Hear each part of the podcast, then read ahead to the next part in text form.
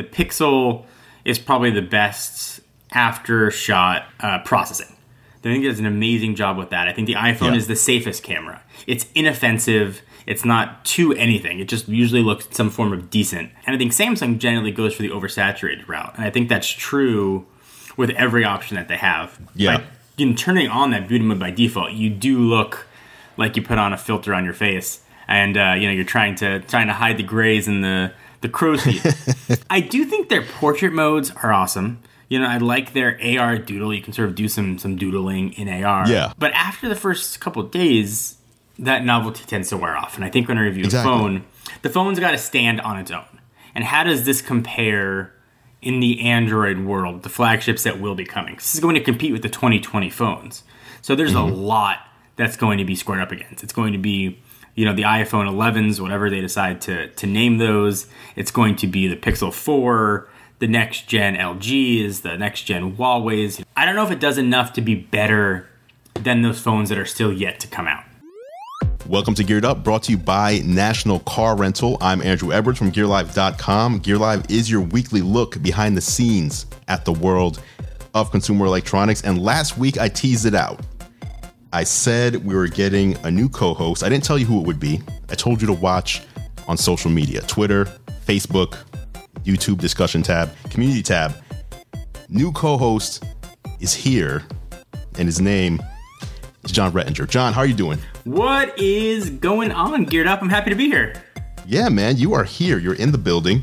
Um, John is a long. I don't know how long have we known each other. We've known each other for between Decade. between three and fifty years. I think is probably uh, is probably what it Somewhere- to. Yes, somewhere in there. Um, if I assume if you watch me on YouTube, then you've watched John on YouTube. It, it, it's it seems unfathomable to me if you've watched me, you haven't seen John. But if you haven't, or if you only know me from the podcast, John, let's tell people who you are. Sure. What is your what is your what is your credential My when it comes to technology? credential. Why are So- you here? So this what is my, gives you the right to be here? This here? is my elevator pitch resume. Uh, I have been making YouTube videos on technology uh, for the better part of a decade on the Jon4Lakers channel. You may know me from TechnoBuffalo.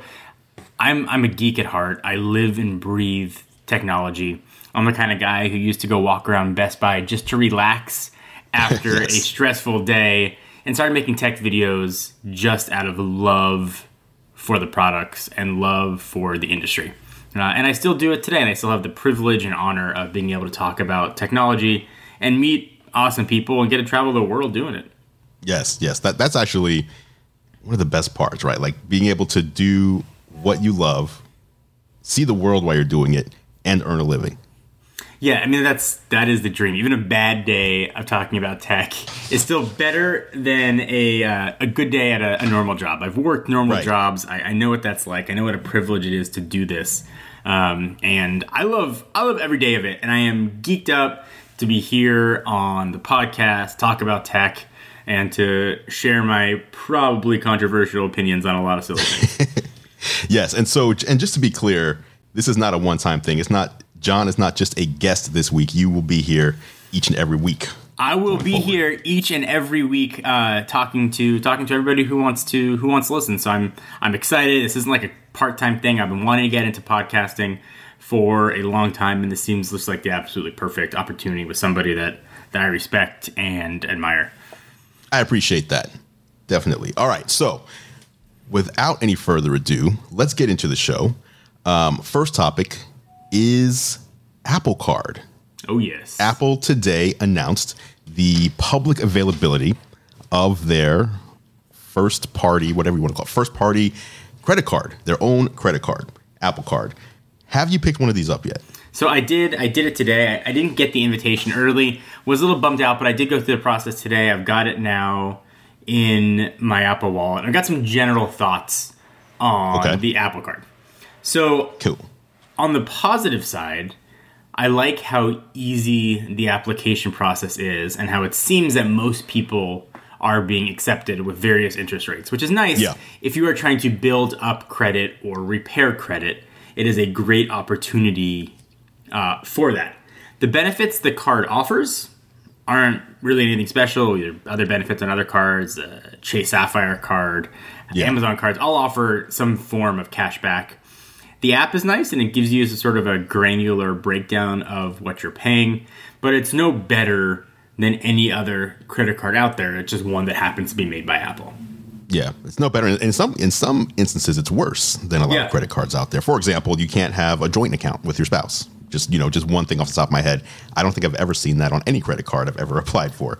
I I did apply for. I got I got in early. I did apply for the card. Um, I got my physical card yesterday, and I've had the digital version probably for about a week. And what I discovered yesterday was I was super excited for them to release this, partly because obviously we're going to make content about it and we need to inform people about it. I applied as soon as I got the invitation, and then it's been seven days and I haven't used it one time. Like, Yeah. because I have cards that give me better, better. I'm not going to like give up the benefits that I get using, you know, better cards just to use the Apple card. So now I have the Apple card. I have the physical card, which is, you know, everybody's talking about you're flexing. You're going to drop that heavy titanium, you know, at the store on the desk when you go to pay. And it's like, that's the worst way to use the Apple card because you're only getting 1% back. That is a uh, a true story. I think it's another play for Apple to keep people ensconced in the ecosystem. So if you're Right. Using an Apple card, Apple gets you using it. You're probably not going to want to switch to Android because then you can't use your Apple card and, and get the better cashback rewards for sort of using the Apple Pay option. So it's a smart move by Apple. I totally get why they did it. I mean, even if you wanted to switch to Android, you can't pay your Apple card unless you do it on an iPhone. Yeah. Uh, you can't. You, yeah, it's it's you're locked in. You can't apply. You can't even apply for the Apple Card on an iPad or a Mac or obviously Apple TV. Like you can't apply for the card on anything but an iPhone. So it's a very interesting approach by Apple. One thing that they announced today, though, that was interesting to me is that you will also get 3% cash back when you use Uber or Uber Eats, which implies that going forward, they're going to be looking to add more partners to this 3% cash back thing. Whereas, you know, up until now, we've been assuming you're only going to get the best cash back rate when you buy stuff from Apple, which is pretty rare even for the, you know, hardest of the hardcore. Uh, yeah, very true. So I think it'd be a nice opportunity at least to work with other vendors to have you know three percent day for different things. Um, I don't know. It, it's a credit card. It offers some advantages. It just makes the walled garden, I think, just a little bit higher for Apple. But what do you think about that though? Like as like I feel like as um, as consumers, a lot of people look at that and say that's terrible. Apple locks you in and they and they try to keep you and they don't let you out. But I feel like as a business, what what smarter move is there than to offer your customers multiple different ways that keep them as your customers and willing paying regularly paying customers at that Yeah, so I, I agree, and I'm going to deviate maybe a little bit here, but the argument that we see online is like, you know, Tim Cook is horrible. He's no Steve Jobs, or Apple's a bunch of thieves. They're stealing money. Um, I think what people forget is the business side of this. Tim Cook's job isn't to the people who are buying the products. His job is to the shareholders. right So anything that he does that provides value to the company, he is doing his job well. Whether or not he adds four cameras to the next iPhone and people get pissed off, again, his job is to the shareholders. That is sort of line item number one in the CEO of a publicly traded company's job.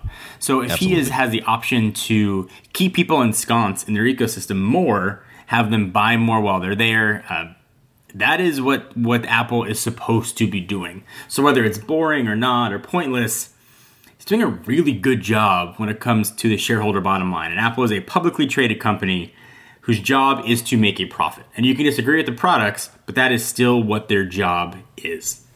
Yes, and they do that job. They do that job very well.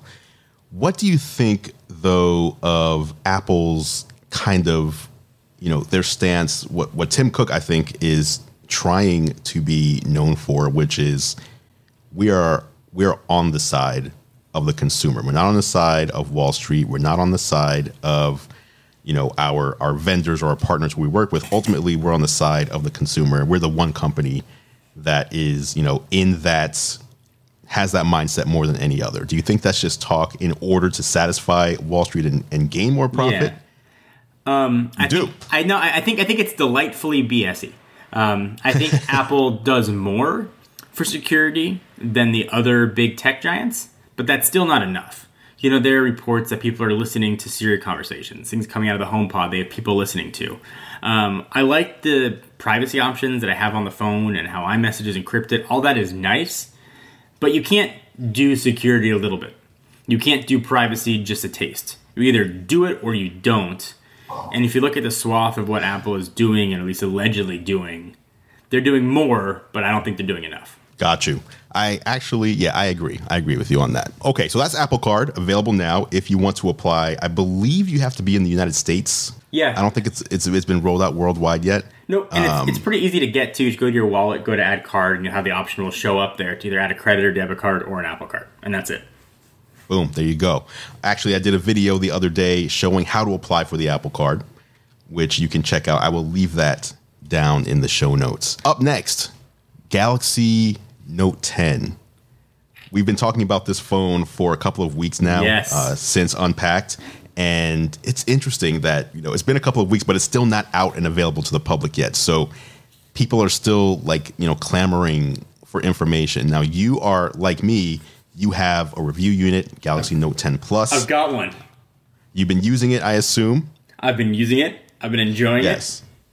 I've been using it too. You know, I'm not, I don't think I'm blown away by the phone. And I think, you know, for me, the way I've always used my Galaxy Notes, and, and to be clear, every note that I've had has been a review unit. I've never actually purchased a Galaxy Note on my own. But every one of them that I've had, I've never found myself to be an S Pen user.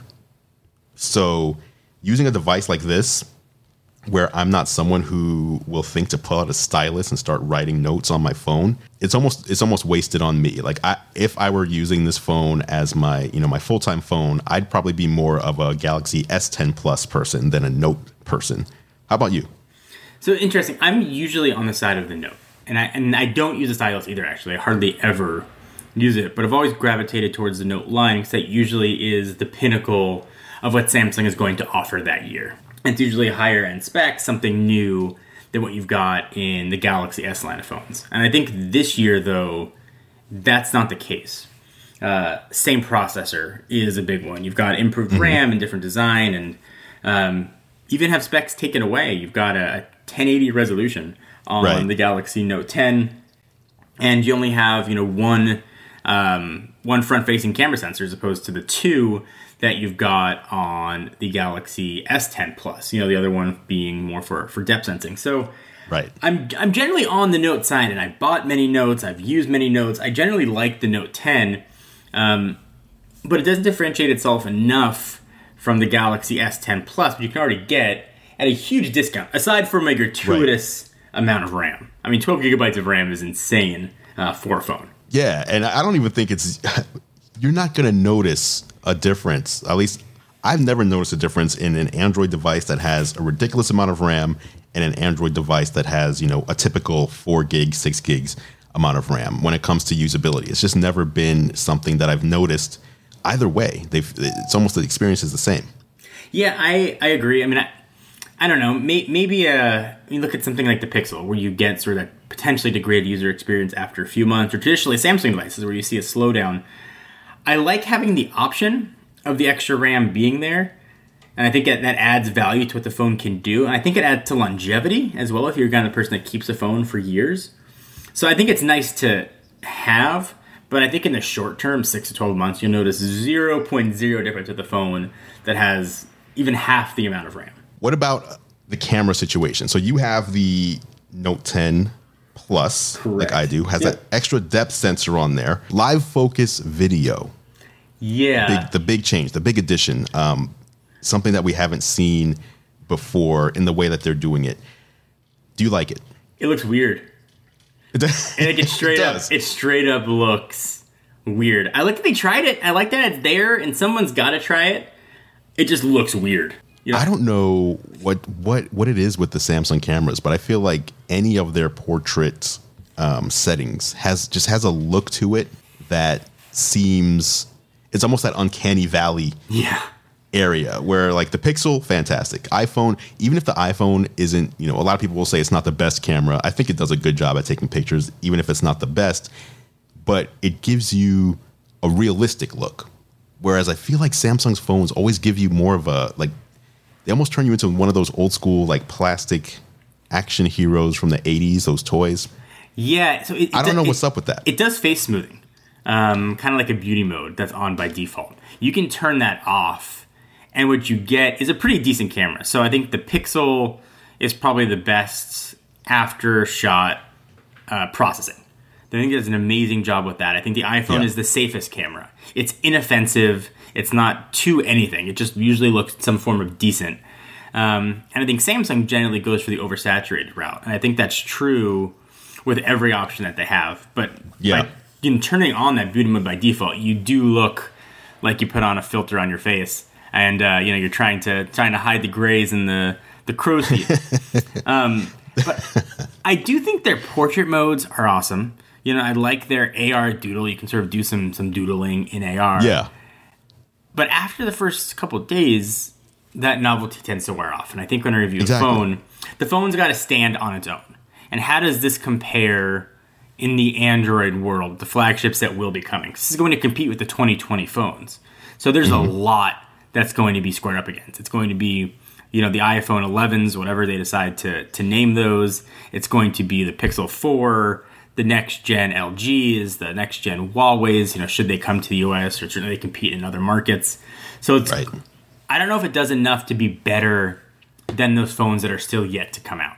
Um, and that's something that I haven't been able to say for the Note line. I think if we had had the Snapdragon 855 Plus in there, that Yeah. would have that would have been a big change. That's about 20 to 25 percent performance increase. Uh, I'm shocked that they didn't do that. In all honesty, Yeah, I agree. I agree. And also, we haven't heard anything about the re-release or not re-release, the re the resurgence of the Galaxy Fold, which also will be running the older 855 processor. And that phone coming out after the Note, that phone's internals make it look even older. You know, they're not they're not they're not bumping anything up in there. They're not refreshing anything in there. Is that phone? Because I know you loved it when you had it yeah. So you were all over Twitter. I'm I know you loved it. Is yeah. that still a phone that's on your radar if it keeps all everything else the same? Listen, so I'm going to admit hypocrisy here. I'm going to freely admit it. Uh, I irrationally love the Fold. I don't care what it has in it or what it doesn't have in it. I have an irrational love for that phone for really being something new. And I think that look at the Note line, it's supposed to be the best specs and the best performance, and sits atop Samsung's portfolio of phones. Right. The Fold is something completely different uh, and providing a different experience. I don't necessarily care that it's missing some of those flagship things. Certainly, the price. You know, you would think that maybe Yeah. um, you know maybe it should be a little uh, little higher spec for what they're charging for it. But the experience of folding that phone open and getting things on a larger screen is just so cool for me that I can look past almost anything when it comes to the Fold. And I am pumped for that September release, and I am hoping that Samsung, uh, if you're listening, Samsung, uh, sends one uh, sends one our way. All right. Listen, we can go on about smartphones forever, but we're going to keep the show moving. After the break, we're going to be talking about services Apple TV Plus, Apple Arcade, all the streaming services that are out there. We have some strong opinions. That's coming up next on Geared Up. Welcome back to Geared Up, brought to you by National Car Rental. I'm Andru Edwards, and it is now time for the National Car Rental story of the week. As you know, Geared Up is sponsored by National Car Rental. And if you don't know, I also do a show with National Car Rental on YouTube called Technically Speaking, where I bring you the latest, my picks for the best tech for business travel. Whether you're business traveling or even whether you're going for leisure travel, there's a lot of tech out there that can make your travel more efficient or even more fun. You can check these episodes out at the nationalcar.com control center or go to youtube.com slash national car rent. The latest tech puts you in the driver's seat. National Car Rental's Emerald Club will keep you there. Again, big shout out to National Car Rental for sponsoring Geared Up. All right, John, what is next on the agenda? So around the studio, we were talking about phones that are coming out, and sort of the Pixel 4 was one of the ones we were interested in. But also, mm-hmm. you know, as things tend to go, they gravitate towards the iPhone. We started talking about what the iPhone 11 is going to be. And it seems like it's going to be another S version, which is kind of disappointing, you know, for, for a new number phone. So I got to thinking, what would I want in my ideal iPhone 11? So I'm not I'm not Okay. making up crazy specs that don't exist. I'm asking for a holographic display. These are technologies that exist today. And if like Okay. Tim Cook and Jony Ive are like, hey man, what do you think the iPhone 11 should be? I've got my list for what I list. for what I would want the ideal iPhone 11 to have. Okay, so before before we jump into that, let me just so we're basically going to be answering a couple couple of questions that came in over on YouTube. We had Tony Adams and we had Bickleby Garcia. They both asked about the upcoming iPhones, and basically the sentiment is is the iPhone 11 and 11 Pro, or whatever they end up calling these things, are they going to be huge disappointments? Is there something that we wish they would be? Is a lack of 5G a factor? So let's jump into this. What what are you hoping, or what, right. what is your wish list? All right, so I'm gonna iPhone. I'm gonna run through it. I'll kind of go through it fast, but stop me at any point that you want to talk about. So, Is it just a Galaxy Fold that runs iOS? I mean, listen, I'm, I'm they're not gonna do it. I didn't mention the folding, but I listen. I would be all over that. So first, let's bring back Jet Black. I love. oh, Jet Black. I'm gonna let's bring back Jet Black. I love So it. you I don't care if it's fingerprinting. I want it back on the phone. micro abrasions. Micro abrasions. I don't care. Better than don't care. I don't okay. care. Uh, promo. So ProMotion. Not even asking for 120 hertz. I'm talking about 90, like we've got in the OnePlus 7 Pro. If anybody's One used, seven, which is beautiful. which is incredible, and you notice it and you're aware of it, and then you go back to another screen that doesn't have it, and you just think, "You." Yeah, yeah. Um, ProMotion, especially on the iPad Pro, like, come on, that is it is nice. I'm hope I, I definitely am with you on that one. Jet Black, I don't know. At least, at least have the at least have the option. Um, Yeah, exactly. So I don't know if it's a well kept secret or a poor kept secret, but Samsung makes the displays for Apple phones. I Yes. think most people know that, especially the flagship Apple phones. But they do not come from the same supply chain as the Note Correct. Mm-hmm. 10 and the Galaxy S10 Plus. By all accounts, it is of a lesser quality that Samsung offers to Apple. So I would like to pull from that Note 10 S10 supply chain uh, for Apple displays. Now, I don't I don't know if that's true. Like what I what I've heard is that and this may be going too deep, but when we hear the word Samsung, Samsung is actually dozens of different companies, many of which Correct. license the name Samsung. So Samsung Display has nothing to do with Samsung Mobile other than the fact that they build displays that Samsung Mobile then puts into its devices. And Apple built out, I don't know if built is the right word because obviously Samsung's building it. Apple designed the display that they wanted. And their display is more color accurate. But for some reason, many people prefer the displays on Samsung devices despite the like it's, it's almost like going into Best Buy and they have the TVs in there on like vivid mode Yeah. and you think they look amazing at Best Buy, but it's not it's not how it's supposed to look. But people prefer it. So- So, I don't know if I'd say that the iPhone's displays are not as good as much as I'd say they prioritize different things. Okay, that's that's fair. How about this? I at least want the supply chain to come from the best that Samsung Display has to offer. Whether that's true or Okay. not, I don't think we'll ever have the answer. And that is the rumor, actually. The rumor is that the next Yes. iPhone will be using the same displays found in the S10 and wait, is S10? Yeah, S10 and Note 10. Correct. Um, this next one is pretty obvious. USB Type C. Lightning, you had your time. You're reversible. you're better than 30 pin. You are not as good at USB Type C. And people always ask why. Lightning's fine. You look at the swath of accessories that are available for USB Type C. Um, Right. They are more plentiful for storage options, microphone options, uh, every option, uh, and traditionally less expensive. Is there anything that Lightning has the advantage in other than obviously it came 1st Um, Apple wanted to use USB C originally, but the spec wasn't going to be available in time for the iPhone 5 release, so they came up with Lightning, which is thinner. That's the only thing I can think of at Yes. this point. Like in this in this day and age, a Lightning port is thinner than a USB C port, but other than that, I can't really think of any advantages The- at this point. The only other the only other advantage I can see of Lightning over USB Type C is that it does not look like micro USB. Uh, we need to sort of look at it. True. Look at it very quickly. Um, Yes. So that's a big one. Uh, smaller notch, decrease the size. Would love to have it. I'm even okay with a top bezel for no notch. I know that might be controversial. People might What? people might disagree.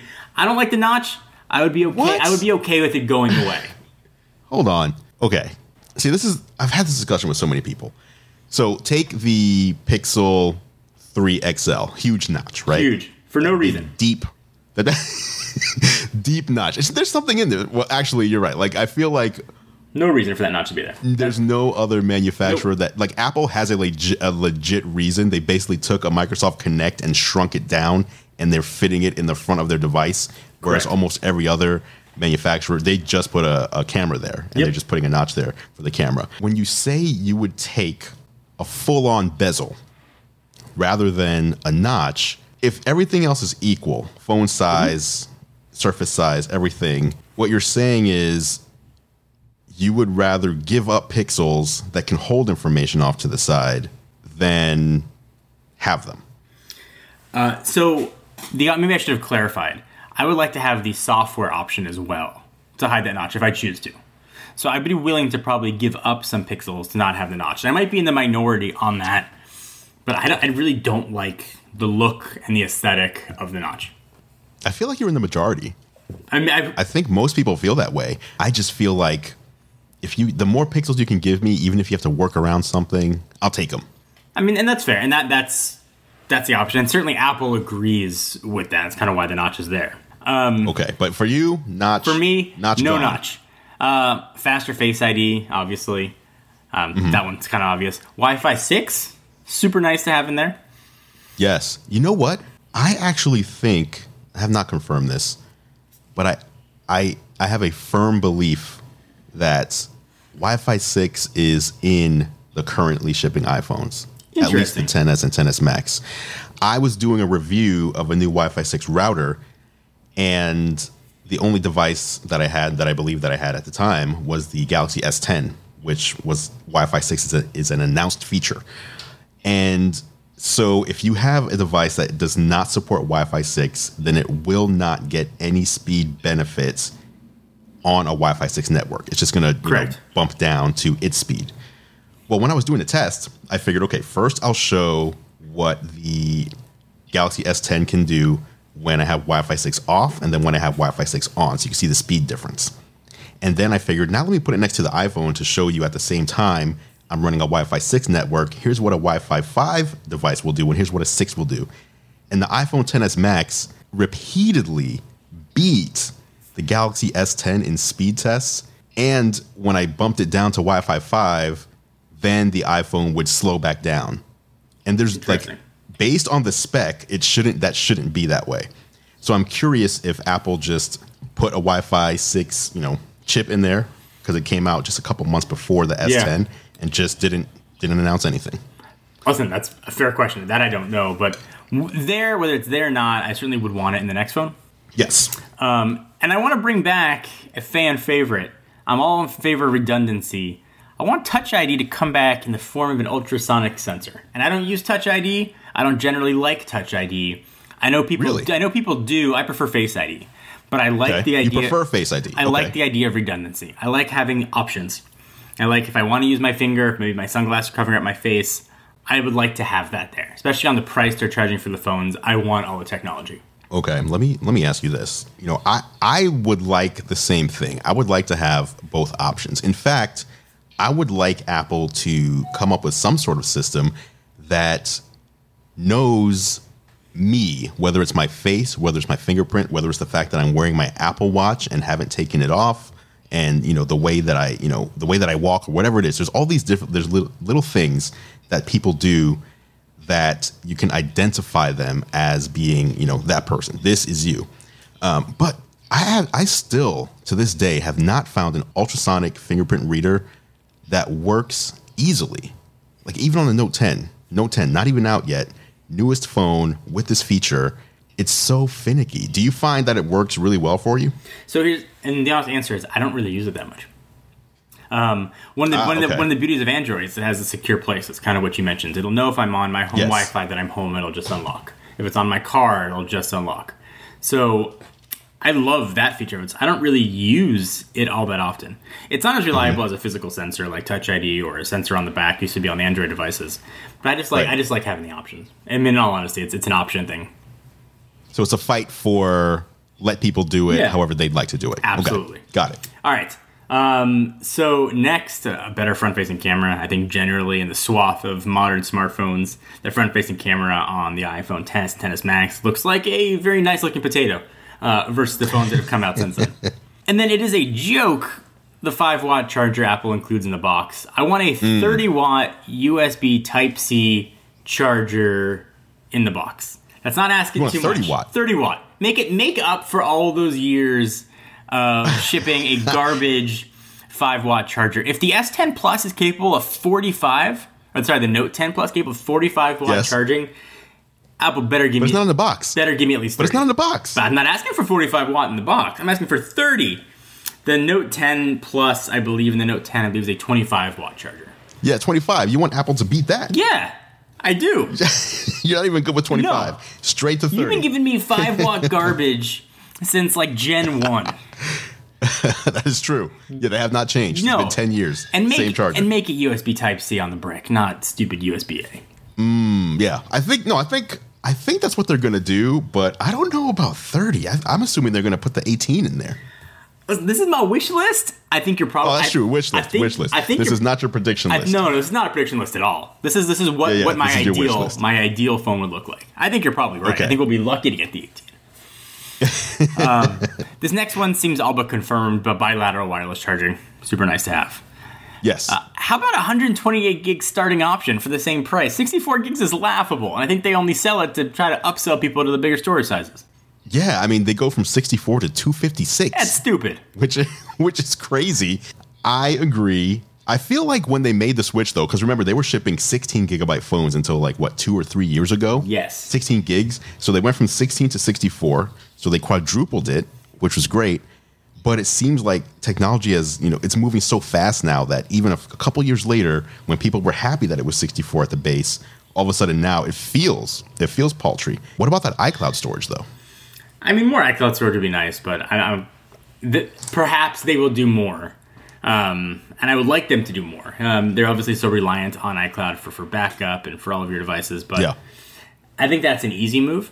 Um, but I've just I've got I got a few more things, and I'll I'm, I'll, I'll shut up with my list for the iPhone. But uh, Okay, my just my wish list on that is uh, I would like one terabyte. fair. I think one terabyte is off. If they awesome. had a one terabyte, I would buy that immediately. And then the other stuff: pencil support, better photo processing, um, and don't get rid of 3D Touch.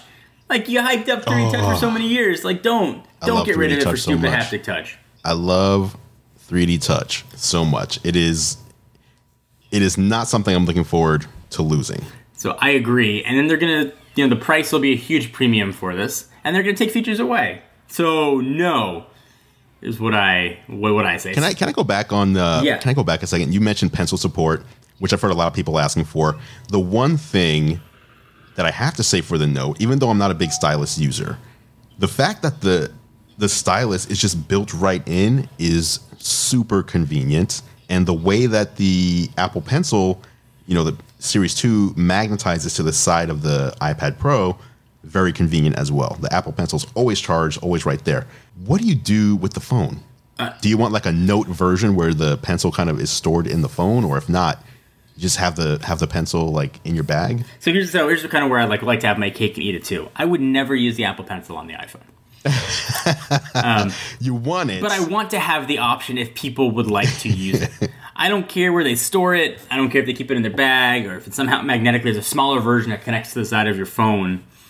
Mm-hmm. But I feel like if Apple's offering the feature for an iPad, it should be available for their flagship phone. And it annoys me that they do not offer it.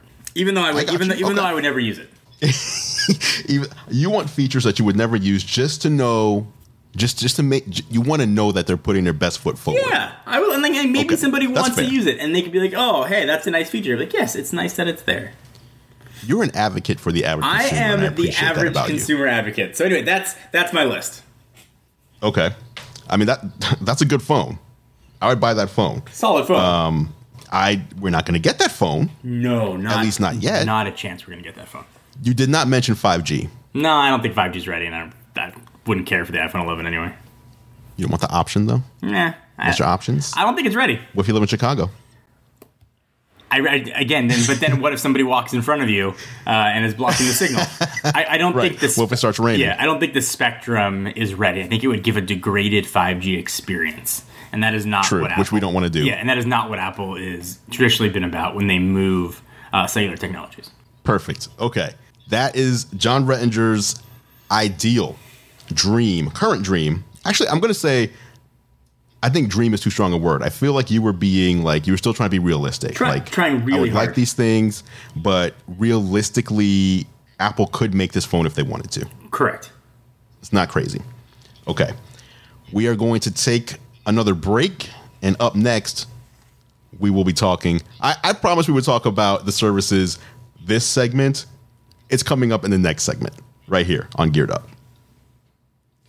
Welcome back to Geared Up. I'm Andru Edwards. And I am new here, and I'm Jon Rettinger. Jon Rettinger. All right, Jon, let's get into some of these services. Yesterday, there were a couple of rumors and leaks. I don't know which one they which, which one it is. I think it's actually more leak actually. Leaks that say the price Apple TV Plus Plus nine dollars and ninety nine cents per month and Apple Arcade four dollars and ninety nine cents per month. Now, your reaction to Apple TV Plus, I think you're a little shocked. Okay, so people will say I'm an Apple homer, that I love Apple, I'll buy whatever they say. I have there's zero chance. You do love Apple. I do love Apple, but there's zero chance I'm paying ten dollars a month for Apple TV Plus. Zero point zero chance. When you look, No chance. Zero chance. Uh, when you look at what Disney Plus is going to be, Mm-hmm. no chance. I have no interest in it. I will maybe I'll download the season of one of the shows that I want to watch on it, um, but I am not paying ten dollars a month. And maybe that'll change. But at launch, I cannot see myself paying ten dollars a month for Apple TV Plus. I just can't. Five shows launching. Yeah. So when you when you when you open Apple TV Plus for the first time, you will have five show. Imagine opening up Netflix and there's five options Yep. of what you want to watch. That's it. That's it.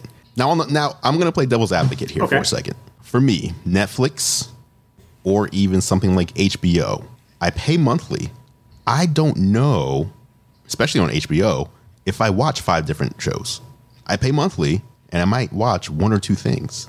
But here's the option. So- but, but you're watching different things. You, you have more content you can pick from, and you may only pick less than five, but you have more than five to choose from. True. That's true. If Apple is, let's say, and this is going to be impossible, but I'm just making, again, devil's advocate argument. If Apple puts together five Game of Thrones quality shows, or Breaking Bad, or, you know, Lost, any of these, these big, you know, these big shows that people have loved over the years, does that entice you? if there's like a cultural type phenomenon like Game of Thrones, then yeah, maybe. And maybe just for that season, like people subscribe to HBO for Game of Thrones. Perhaps. Right. And, you know, maybe it's the morning show. Maybe that's one that everybody's sort of going to be all, all Mm-hmm. hyped about. But Disney Plus at seven bucks? That's going to give me Right. everything? I mean, give me all the Pixar movies, all the Marvel Yeah. movies, all the Disney movies, all the stuff that I watch with my kids. That's a no-brainer. That's the hook right there. That- you are a father with young children. Yeah, but also all the Marvel TV shows. Like I love the MCU stuff and all those shows that are coming. I mean, if you talk about Apple only having five shows, there are more than five TV shows, Marvel MCU TV shows that are coming to. Yeah. I mean, that's just one small genre, let alone like the Mandalorian and all the Star Wars stuff that's coming. I agree. It's it's an interesting and again, this is rumored and it could be wrong because I do remember there were quote unquote leaks prior to the first iPad when Steve Jobs was going to announce it that the Apple's iPad or tablet, iSlate, whatever they were calling it back then, would be a thousand bucks. Mm-hmm. It's leaked, it's out there, and they took the stage and announced five hundred bucks, and you know took the world by storm.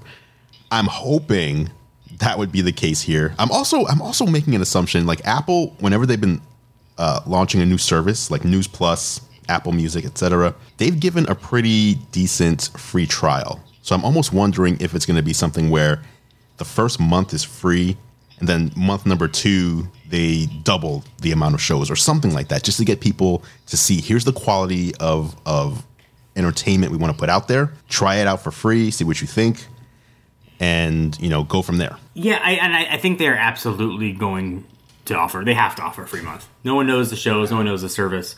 Um, Yeah. So, can I give some breaking news? Oh, please do. So, breaking as of three minutes ago of this recording, kind of on the lines of what we're talking about. Matrix 4 was announced with Keanu Reeves, Carrie Ann Moss, and the Wachowskis directing. wow. So, first, first, Wow. first reactions to Matrix 4? First, re- first reaction is wow because I I didn't think we'd ever see Keanu go back to the Matrix series. I thought the Matrix series was done. And second thought, quite honestly, I, I thought about my YouTube comments because every third or fourth YouTube comment um, mentions the red or blue pill because everyone thinks that I look like Laurence Fishburne, which I do not agree with, but it's in my comments all day, every day. I mean, then you're kind of already set, right? Like, I mean, there you go. Content's going to make itself. And I didn't mean to take away from the this discretion, but if you think of No, no, of absolutely. where these type of flagship movies are going to go, they're not going to go to Apple TV Plus. Right. Uh, right, for sure. You know, they're just not going to have access to that type of content. What do you subscribe to? I've got- what are your what are your services that you subscribe So to right I now? have it all. Um, I have Netflix, Hulu Plus, um, without the commercials, HBO Now, and YouTube TV for my like live stuff. Okay, you got Amazon. Oh, I've got Amazon too. Yes. You're going to get Disney Plus. going to get um, all I'm going to add is is Disney Plus on there.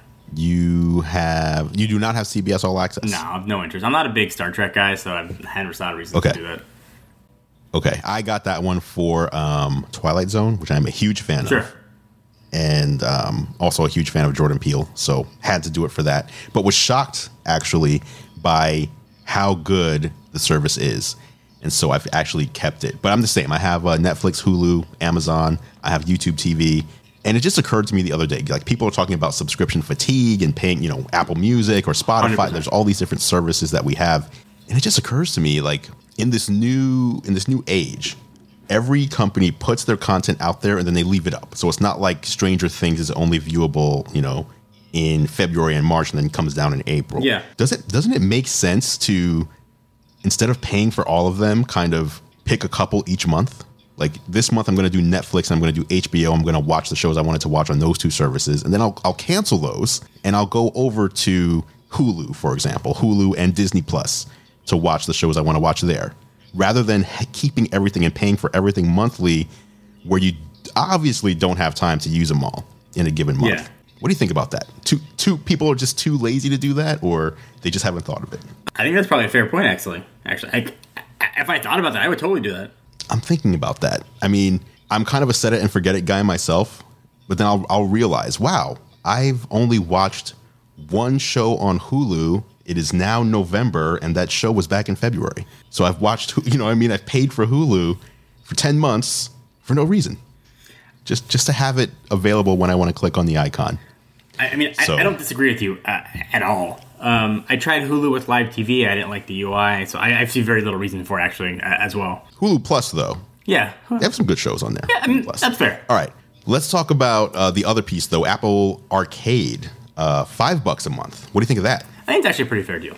I don't do that much gaming on my phone, so I don't think I'm the demographic for this. But you look at what games cost to buy, and then the in-app Yeah. Mm-hmm. purchase go along with them. You know, so there's no in-app purchase; you get access to everything. I think that's actually a pretty fair price. Yeah, and just in case people aren't aware, Apple Arcade is a service where you pay. The rumor is five dollars per month, and you'll have access to over 100 games that will run on iOS, Mac, and Apple TV.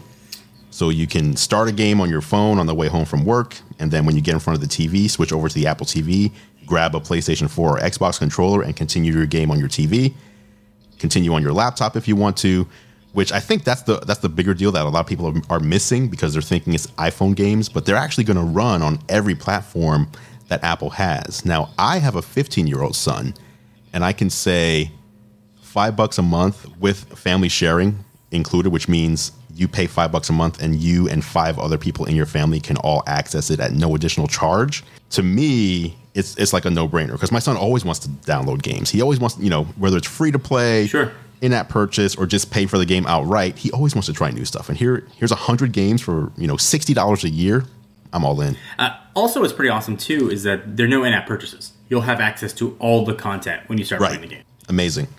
So Apple Arcade that is dropping in the fall. I'm assuming sometime around the launch of the new iPhone, and then Apple TV Plus. I think that is going for a November, launch. November, So if you're interested in checking out Apple's, you know, take on home entertainment, that'll be Apple TV Plus. Ready for some Q and A? Let's do it. Let's let's uh let's a some cues. All right, here, here we go. Uh, on Twitter, we have Matthew Shanbaum who says, "What do you think of the iPhone 11 being rumored to not have 5G?" We kind of talked about this, so I, I'm Yeah. fine with it. I think 5G is in its infancy. I think it's degraded experience. Um, I think networks are smarter to focus on um, gigabit LTE as a backhaul first, and then sort of migrate folks over slowly to 5G, so that when they inevitably lose 5G when it rains or somebody walks in front of that, uh, they've got a pretty reliable um, network to fall back on. So I don't care about 5G right now. Yeah, I think when you when you're in a place where we are right now, where phone manufacturers have to release the regular version and the 5G version of the same phone, you're too early. Apple Apple's not going to release an iPhone 11. Here's the regular one, and then here's the iPhone 11 5G. They're not going to do that. They're just when they're ready for 5G, they're just going to release phones, and they're all going to support 5G out of the box. There's not going to be a non 5G version and a 5G version of the same phone. Uh, we saw this with the transition to 4G LTE roughly nine years ago. Um, same thing. Uh, Android manufacturers, specifically Samsung, went first on 4G. They had 4G versions of some phones, and then they had the 3G versions. Apple waited until they could just release. Here's a brand new, um, I believe it was the 5, Yeah, iPhone 5. Here's the new iPhone 5. Supports 4G. There wasn't an iPhone 5 and then an iPhone 5 for an extra 100 bucks that supported 4G. So I think we're going to be, I think we're a year away from seeing 5G. And quite honestly, 5G is only rolled out in a very small handful of cities. Seattle, where I live, not being one of them. So it doesn't matter to me either way right now. I I, I agree. All right. Completely agree. Up next, your average Homo sapien asks, What is a cheap piece of tech that you bought on a quick thought and it turned out to be really nice and lasted you quite a long time? Ooh, so I got a quick answer for this. Okay, what do you got? Roku. Um, my Roku streaming Oh. streaming stick. I was I'd always been ensconced with Apple with Apple TV. I didn't like the remote. I got annoyed with it, so I just went and bought on a whim, walking around Best Buy, uh, a Roku. And, and I now use Roku Ultras, but the streaming stick was amazing, um, and introduced me to the Roku ecosystem and the Roku remote. And now I am I am all in on on Roku for streaming. Interesting, interesting. I'm more of an Apple TV guy, um, specifically because I wanted a device that would do both Dolby Vision and Dolby Atmos. Sure. and there's nothing else out there. But that that's why. So for me, my answer would be, um, I think I bought this thing like ten years ago. You probably know if I want to describe it. Belkin makes this small, compact, uh, three prong or like three outlet uh, surge protector. It's like a travel surge protector. Has three outlets on it and it has two USB ports. And it fits right in a backpack or right in a piece of luggage. And I was traveling to CES with a bunch of gear and was like, hotel rooms never, ever have a good number of outlets. They're Or they're like placed in weird areas where you have to like move the bed or like move a desk to get to them. So I was like, I'm just gonna buy this little thing. It's like 12 bucks, and it'll just help me be able to, you know, charge my stuff up while I'm at CES. And since then, I've probably bought four or five more of them because it's the most convenient thing. It's always in my bag. I have one in like every piece of luggage just so I make sure I don't forget it. Belkin, it's like a twelve dollars little surge protector, keeps me charged up. Fair. There you go. Next question from the same person. Are you ever jealous being in North America of the great budget phone market in other countries like China and India? So can I give the honest? It's can, weird can I, can I give the honest answer? Yeah, yeah. Go ahead. I make it sound maybe sound like a like an entitled ass, but uh, no, I think I'm going to say the same thing. no, thing. I'm. I'm Go ahead. I- why? No, I'm not. First of all, I can import anything I want. That's the beauty. If I really want to try something, I can. We have access to it here. It may not work, Mm-hmm. but we can try it. Um, so, and again, it's it's honest. Don't hate me. I know. I know it sounds pompous even saying it out loud, but the honest thing is no. I, I, I don't. for me, which may sound even more pompous, is no, I'm not jealous because we have contacts at all these companies that'll send the phones to us anyway. That's fair. So, you know, like the Huawei, let's like the P30 Pro. A lot of people that do what we do love that phone, carry that phone around everywhere. Amazing camera. That is not for sale anywhere in this country. Everybody carries it around because they were able to get the review unit. Sure. So they have access to you know these great devices. If we really want them, we can get we can get our hands on them. But that you know that said, that's not something that the average person can do. It's a we're privileged to be in the position we're in to do that. But I think quite honestly, here in America, if you if you go around, if you look around, like whether you're in a big city like New York, you go on a train station and, and just look, everybody they're they're carrying an iPhone or they're carrying a Samsung device. Like no one is like even with the different the different um, options we have here, you rarely see a Pixel. You rarely see an HTC device. Yeah. You rarely you rarely see these other manufacturers that are available in the U.S. BLU BLU makes phones that are very inexpensive. People aren't buying those. Here, it's all about the iPhone, and if you're not on the iPhone, you're likely carrying a Samsung device in your pocket. I, I you're you are correct. All right, next up we have Jermaine, also known as the concept creator on Twitter. He asks, when starting out, what was the hardest part for you? When and if you hit a rough patch, how did you deal with it when it comes to YouTube itself? And I can answer this one. Uh, for me, I think it might be similar for you too as well. Did you start out doing videos or did you start out doing the website? I, no, Or I started videos first. Okay, so for me, I started in 2004 text first. So I started about a week after Engadget started. And Engadget was one person, Gizmodo was one person, I was one person. We were all friends. We were all putting out the same amount of content. And then Engadget got bought up by AOL and Gizmodo they got uh they didn't get purchased, but they got like a cash infusion. I forget what you call that. Investment. They got investors. And all of a sudden their staffs went from one person to 15 in Gizmodo's case and I think 23 in Engadget's case. And all of a sudden they were pumping out way more content than I can keep up with. And it got to the point where, you know, this was my full time job at the time. It took me about nine months to build this into a full time job. And I said to myself, like, if I don't make a change, this was at the end of 2005. If I don't make a change, I'm just going to fall into obscurity because there's no way I can compete with what they're doing. And if you're going to them first, there's no reason for you to come read what I have to say anyway because you don't you don't know me as an average person out there. You don't know me, what my personality is, what it is I'm doing. Yeah. So I was like, I need to figure out a way to evolve, evolve my business, change, and get people to know me rather than my brand, if you will. So that's when I decided I'm going to do video. YouTube wasn't even a thing yet. I went to CES t- 2006 and I was recognized as having the most video content of any news outlet that year out of anyone.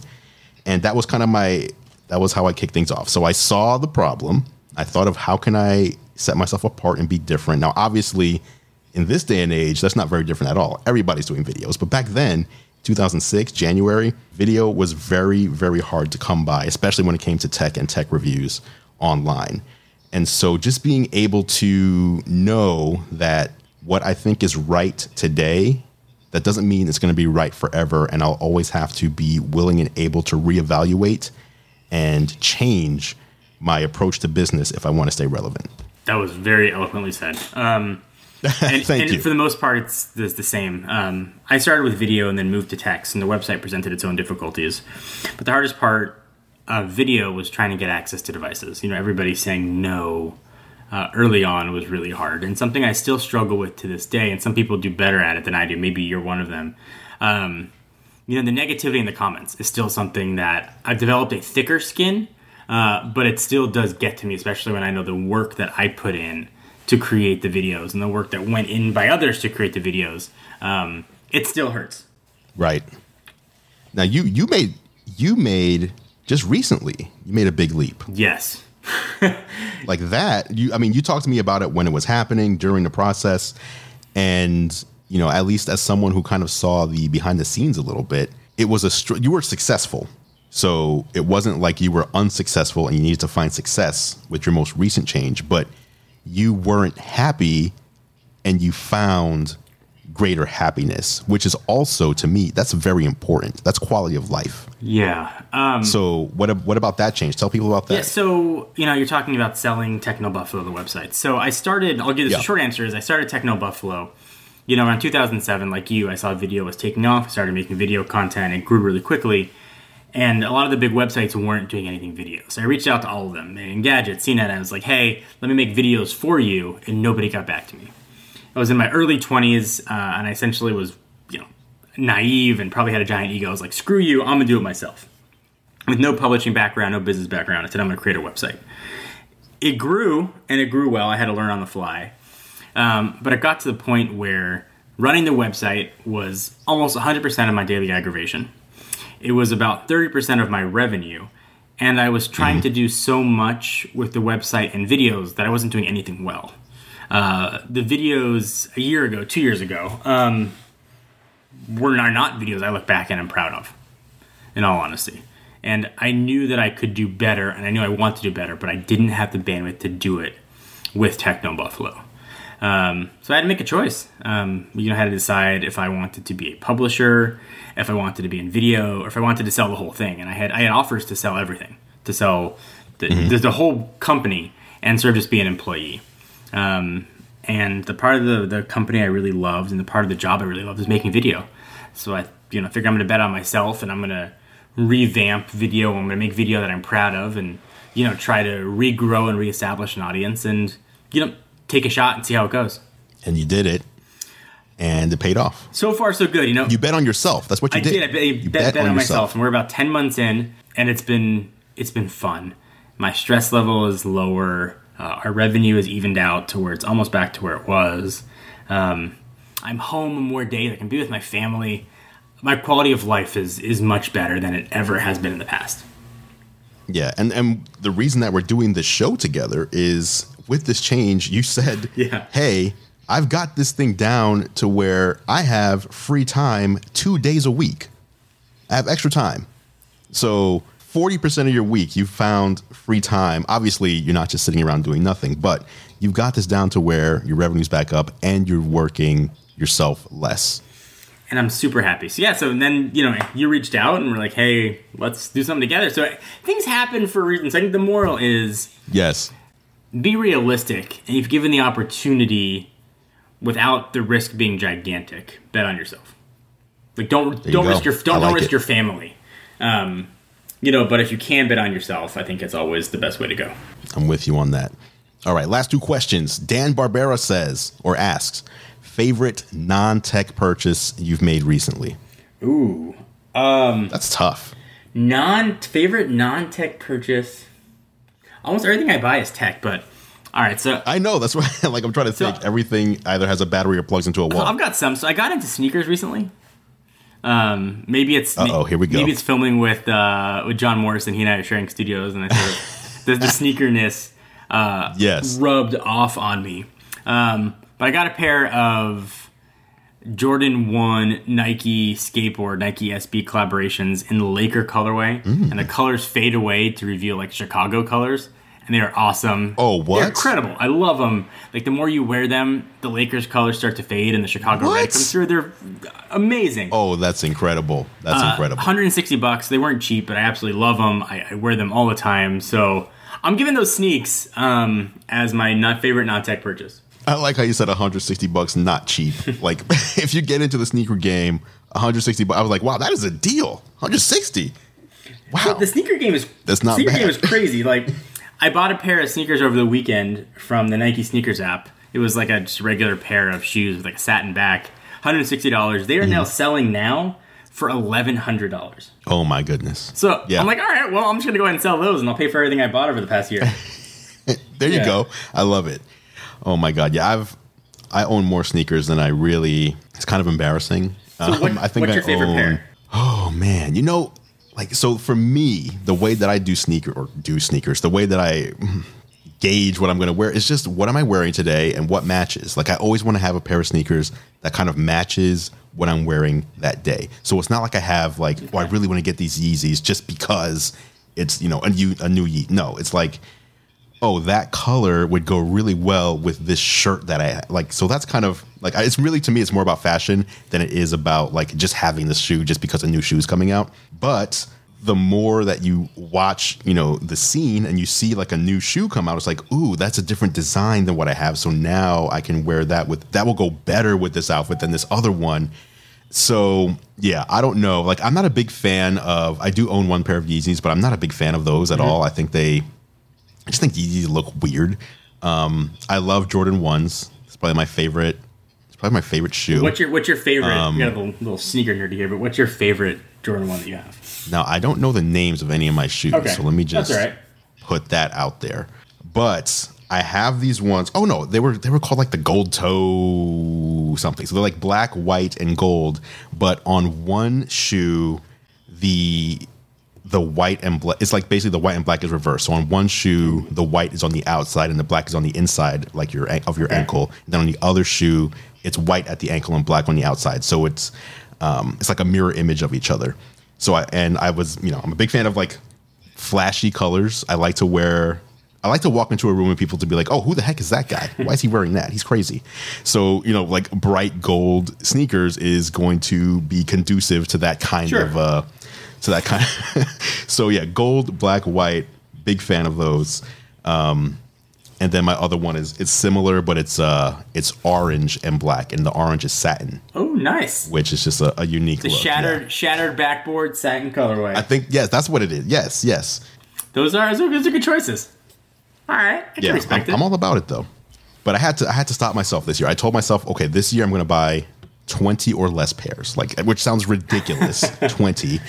I said that to myself in January, and by mid February, I had already hit. I hit the limit. Oh. So yeah, which, so I had to uh, I've had to scale back and only pick up things that it's like I really really want that rather than just buying things on a whim. Fair. I feel very sad admitting all that to the to the public out there. Admitting you have a problem is the first step. It's the first step. You're right. You're right. all right. Last question from Tech Rant. We were answering this one on Twitter a little bit, but will we ever see you guys on Hot Ones?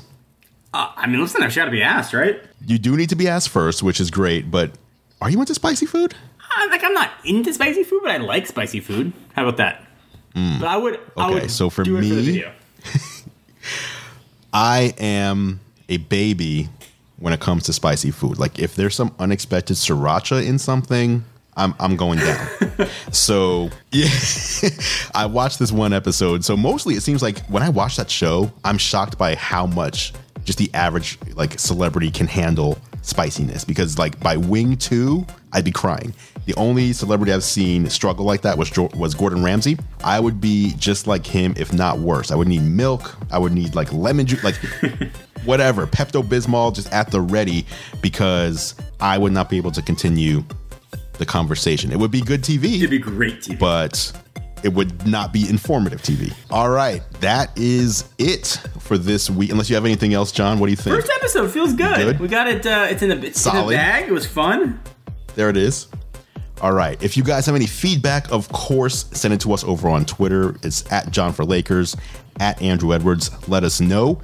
You can find Jon. Tell him your channel. Uh, it's you remember it's just Jon4Lakers, J O N number four and Lakers. And that would be on, On YouTube. YouTube, yeah. Yes, so Jon4Lakers on YouTube slash Gear Live for me.